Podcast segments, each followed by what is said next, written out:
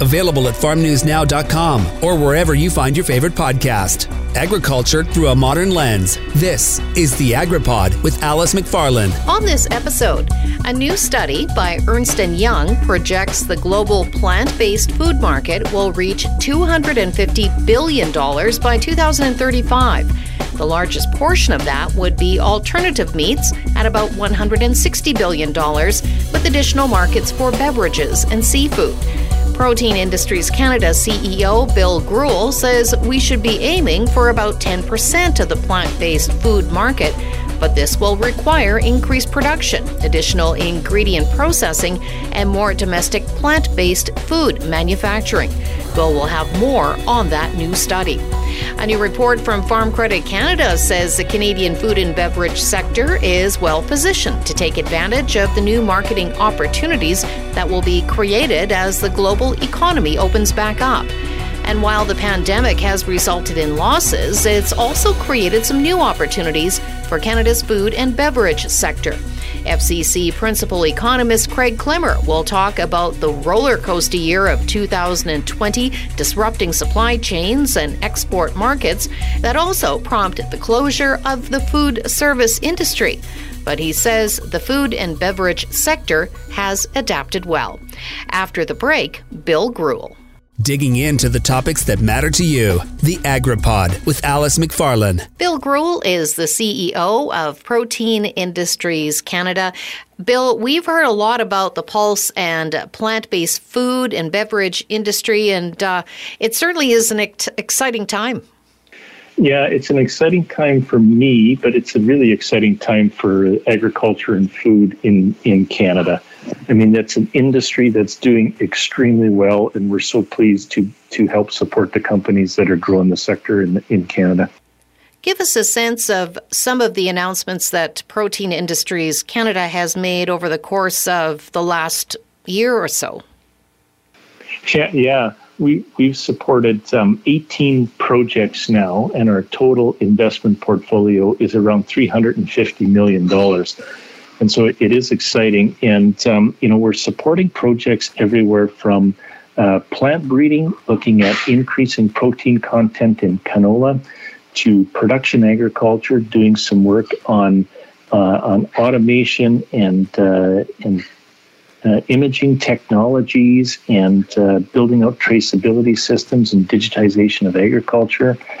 Uh, a lot of work in advanced developing advanced processing technologies those are really exciting projects because it's new and novel uh, applications that are leading to ingredients that uh, have, have never been produced before. Really exciting work, and then some of the some of the really novel stuff around creating brand new food products, new beverages, new alternative meat substitutes, and uh, pulse flours for fortification of the baking industry. So it's been a real uh, wide swath of, uh, of innovation that we've been able to support. Your organization is based in Regina, but those projects really have covered the prairies and even further than that, right? Yeah, in, in fact, they've been countrywide. So we've got projects led out of British Columbia. The bulk, the bulk of our projects, of course, led out of Saskatchewan, Manitoba, and Alberta. A few out of Ontario, and we've even got members participating in projects from Quebec. So we're really trying to be uh, national in scope because the agriculture sector, as you know, stretches from coast to coast. And uh, there's a lot of food processors and uh, researchers and innovative companies across the value chain scattered throughout Canada. So, about 70% of our investments and projects are happening right here in the prairies, but we do have reach uh, on, on both sides. So there's no question we're seeing this increased demand for plant based products. Interesting work for Protein Industries Canada, and you wanted to know just how big the opportunities could be. So tell us about this report from Ernst & Young that uh, you commissioned. Yeah, so you know, I started about two and a half years ago at Protein Industries Canada, and the question always came to me: How big is the market, and how much can Canada uh, achieve in, in terms of market share? That's a tough question to answer because this is new and emerging. You know, there's plant based meat, which I think we're all familiar with, right? Burgers and patties and those kind of things. But there's all this emerging white space around alternative seafoods, you know, different cuts of meat, the beverage industry, um, you know, egg substitutes. So we really wanted to have an understanding of what the market size really was. And so we worked with a large firm that many people are familiar with, Ernst & Young, and we put that question to them about last October. And uh, they went away and did a lot of work on the global basis, looking at the size of the plant based food market, starting with the alternative meat market, which is going to be the biggest segment over the next 15 years. And uh, they came back with a number of that market, just alternative meat, going to be worth about 180 billion dollars Canadian out in 2035. And if you think about the other market categories that I mentioned, so that's alternative seafood and the beverage market and fortification and alternative eggs and dairy, we think it's easily uh, easily a 250 billion dollar Canadian market out to 2035. All right, you mentioned meat, but uh, what are the other areas that are also gaining attention? I, I, think the big ones are the alternative dairy market. So things like coffee creamers and uh, oat milks, those types of things. Um, the alternative cheese market is uh, is really expanding. And a lot of technical challenges there to get the mouthfeel and the texture of cheese, but a lot of great innovative work going on there. And that opens up markets for people who have dairy allergies and people who are wanting to make uh, environmental and health choices about the food they're eating. I think that's going to be a big market. One I think that's really exciting is the alternative egg market. It doesn't sound big. There's about 25,000 tons of egg substitutes consumed annually today. Uh, I read the other day that that market is going to expand to 8 million tons by 2035. And if you think about that, that's that's tens of millions of crop needed just to service the alternative egg market. These are huge, huge opportunities for Canada. $250 billion by 2035. How do you achieve that? Uh, what are the next steps? Mm-hmm. Yeah, I, I think first let's start with what, what you think Canada's market share can be.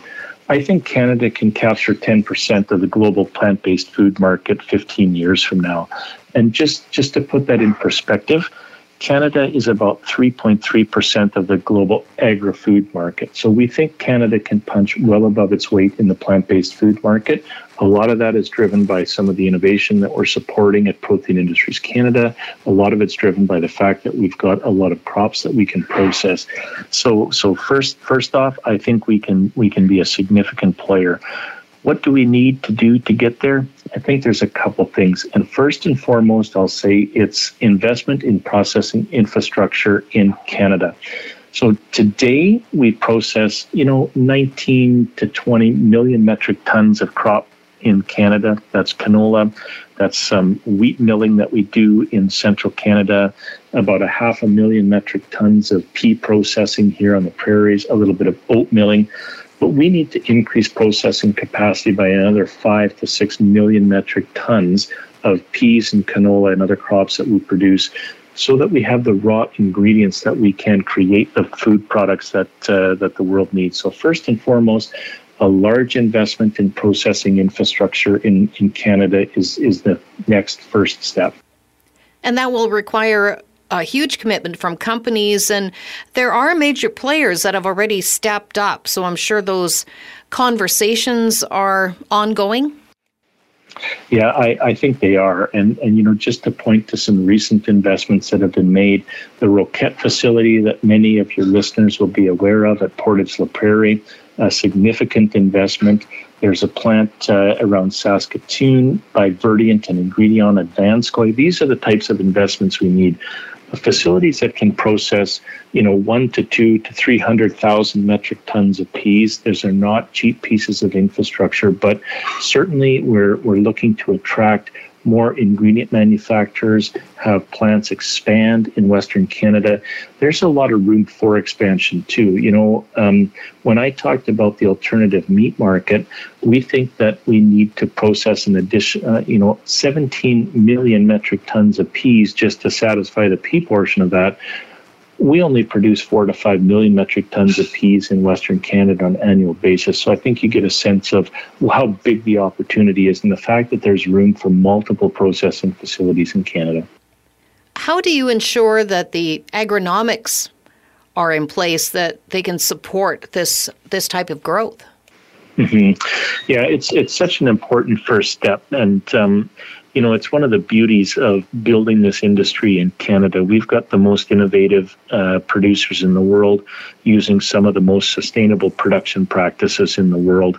And so, you know, some of the work that we're supporting at Protein Industries Canada uh, in production agriculture, looking at the sustainability, uh, some of the work that we're doing around breeding, but but but there's this whole kind of ecosystem in Canada on which the agriculture sector is built, and that's public sector breeding. Take Pulses, for instance, the University of Saskatchewan, heavily, heavily invested in this area. We've got grower groups that have invested in this area.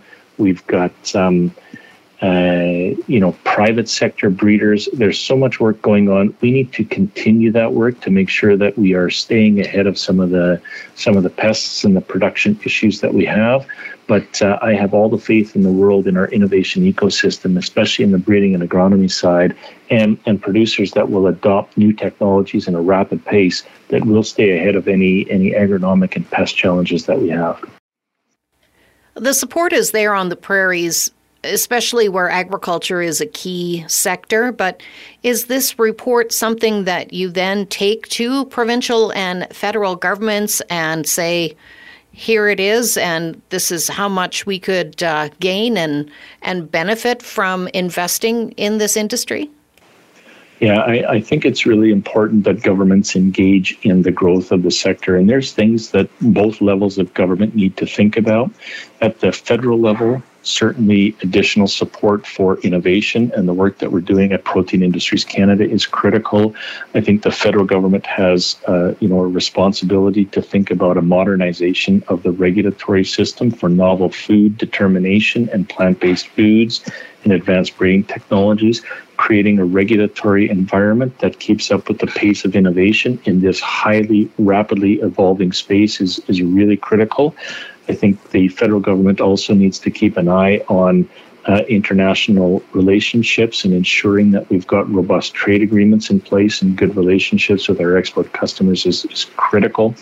On the provincial side, I think there is a lot of work that uh, we need to think about in terms of creating a competitive business environment, access to utilities that's gas, uh, water, and electricity, uh, making sure that we've got a good uh, tax structure that makes it uh, easy for businesses to establish, and, and really thinking on both levels of government about policy options around access to capital. There's a huge capital requirement. We need to create uh, and ensure that we've got an environment that allows for capital inflow into the sector. And I think I think some creative thinking on both levels of government about how we do that from a policy and program perspective will be really important.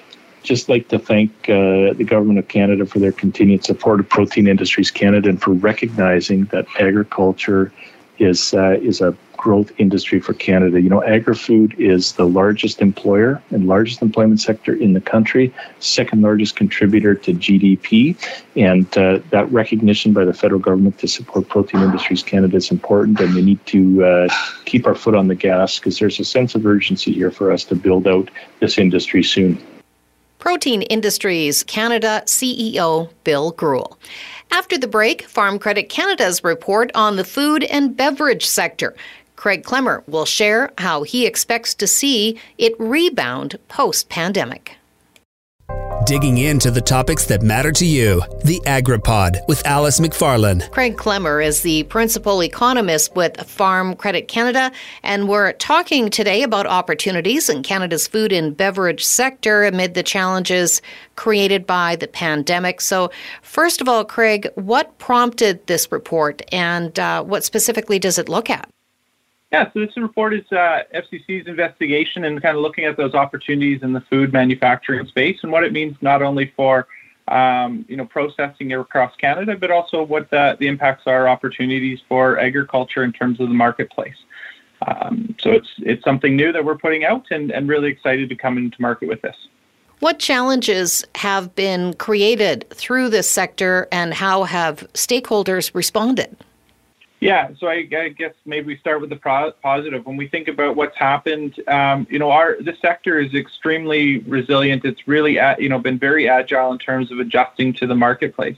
If we think about 2020, it's been a roller coaster year. COVID 19, uh, the global pandemic, it disrupted supply chains, it disrupted uh, export opportunities, and it created some major challenges domestically with the closure of food services, whether it's uh, restaurants or, or banquets or weddings all, all those group activities and, and that closure of the Canadian economy uh, in various forms across the country has really impacted the food sector. Uh, so really what we're looking at is that the industry has done an extremely good job uh, of adjusting to all of these challenges, um, changing some of their tactic, tactics, remaining quite agile and resilient, and, and that's provided some um, you know the, the industry to weather this pandemic better than other parts of the Canadian economy.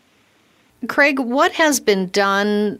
What was the reaction and, and then the result?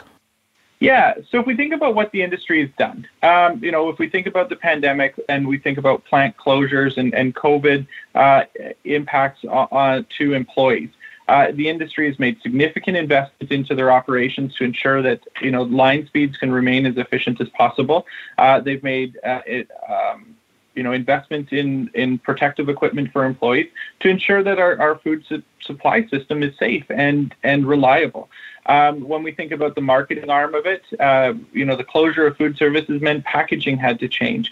Uh, the distribution challenges uh, changes, whether you were selling at farmers markets, selling to restaurants, those those were disrupted due to the closure. So um, you know, there's a lot more online marketing and direct to customers in some instances, uh, adjusting those packaging sizes, as I mentioned, to make sure that they get into the restaurant or to the grocery stores and, and other food distribution uh, systems.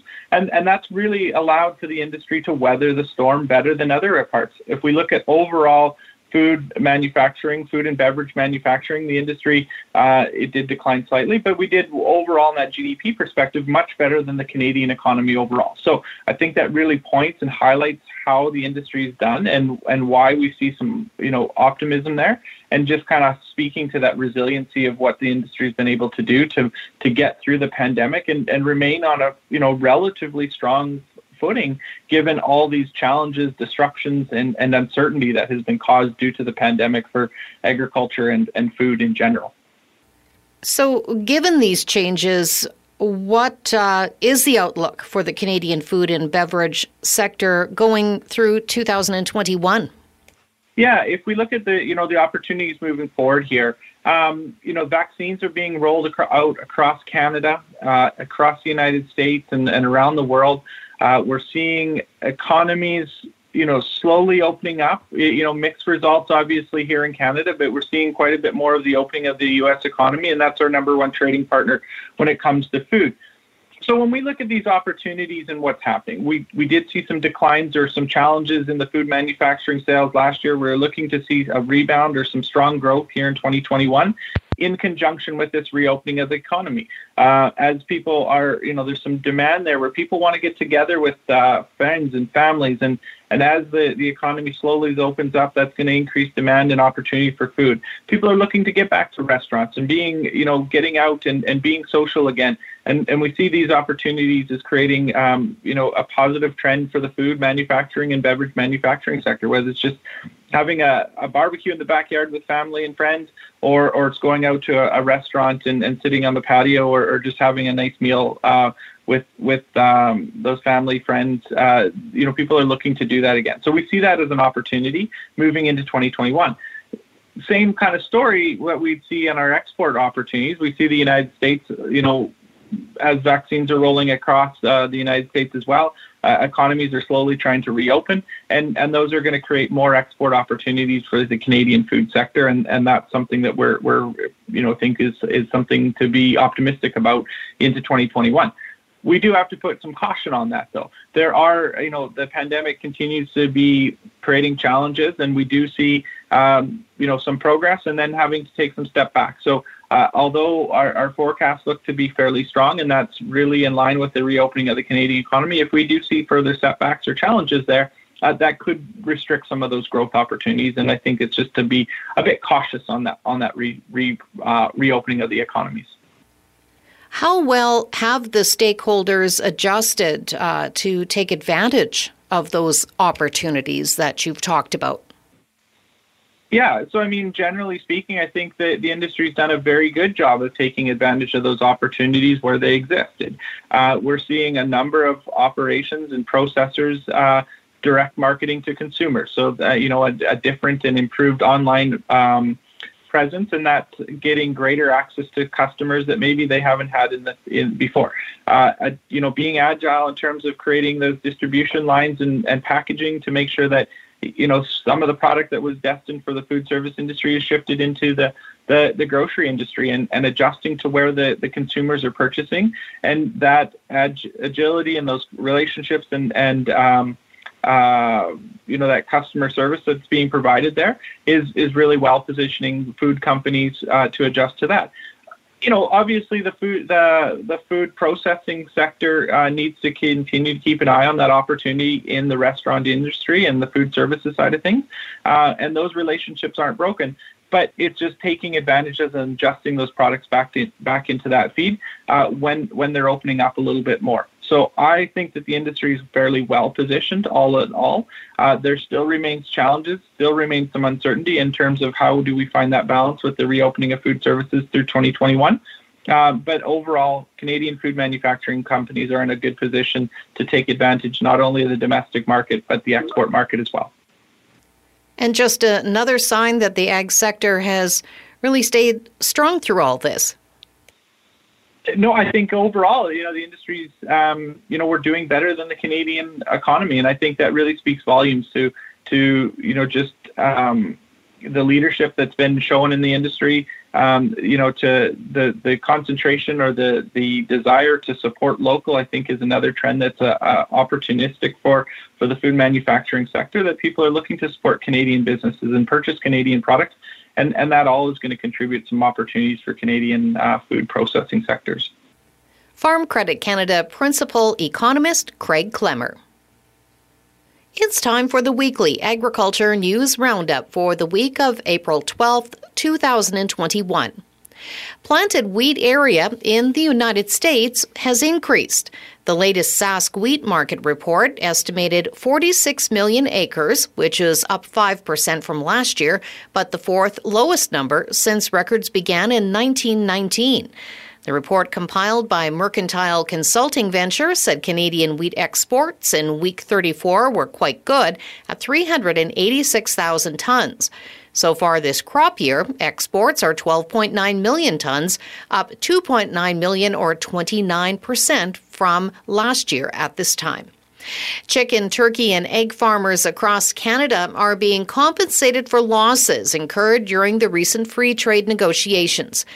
Federal government will provide $691 million over 10 years to 4,800 producers in the supply managed sector. A lot of the money will be spent to improve farm efficiency as more foreign product is allowed in the country. Funding will be distributed starting this year. About 350 million will go to chicken producers, 60 million for turkey producers, 134 million for egg producers, and just under 90 million for broiler hatching egg producers. Cargill announced that it temporarily closed its London, Ontario poultry processing plant due to COVID 19 among some of its workers. The company said there is an active case count of 82 and that 900 people work at the facility. The decision out of an abundance of caution as its workforce deals with community wide impacts of COVID 19, and it said that employees will receive a weekly guarantee of 36 hours pay. Testing has been made available to all its employees. There was no timeline given when the plant would reopen. Provincial forage associations joined forces to create the Regional Soil Health Network. Groups from Alberta, Manitoba, and Saskatchewan connected their annual events and organizational activities through a Memorandum of Understanding. Manitoba Forage Executive Director Duncan Morrison said the pandemic forced everyone to rethink how to go forward as a regional focused network that works for prairie producers with conferences and project collaborations aimed specifically around soil health, regenerative agriculture, and grazing systems. Canada's Farm Show will move to a virtual format this year. Regina Exhibition Association President Tim Reed said the advisory committee decided to go ahead in an adjusted capacity because of the pandemic.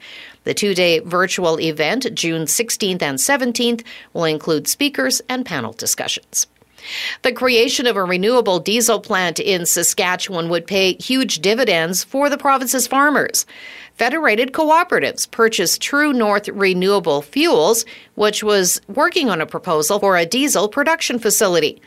FCL Vice President Pam Skutnitsky said there is a lot of work to do before the plant can be operational, saying it would take roughly four years to get it off the ground. The 20,000 barrel a day facility would require 1 million tons of canola oil per year. The Saskatchewan government introduced measures to encourage more young veterinarians to work in rural areas. Veterinarians and veterinary technologists who work in rural and remote communities for up to five years will have up to $20,000 of their Saskatchewan student loans forgiven. In addition, in the fall, Saskatchewan Polytechnic will offer its two year registered veterinary technologist program remotely. Saskatchewan Cattlemen's Association Chair Arnold Balicki believes the financial incentives will help at a time when rural vets are getting older and some are retiring. As well, three of 20 seats at the Western College of Veterinary Medicine in Saskatoon will go to students who are more likely to work in a large animal or mixed rural animal practice. If you like what you've heard, you can rate and review wherever you get your podcasts and make sure to subscribe to AgriPod with Alice McFarland for more weekly episodes.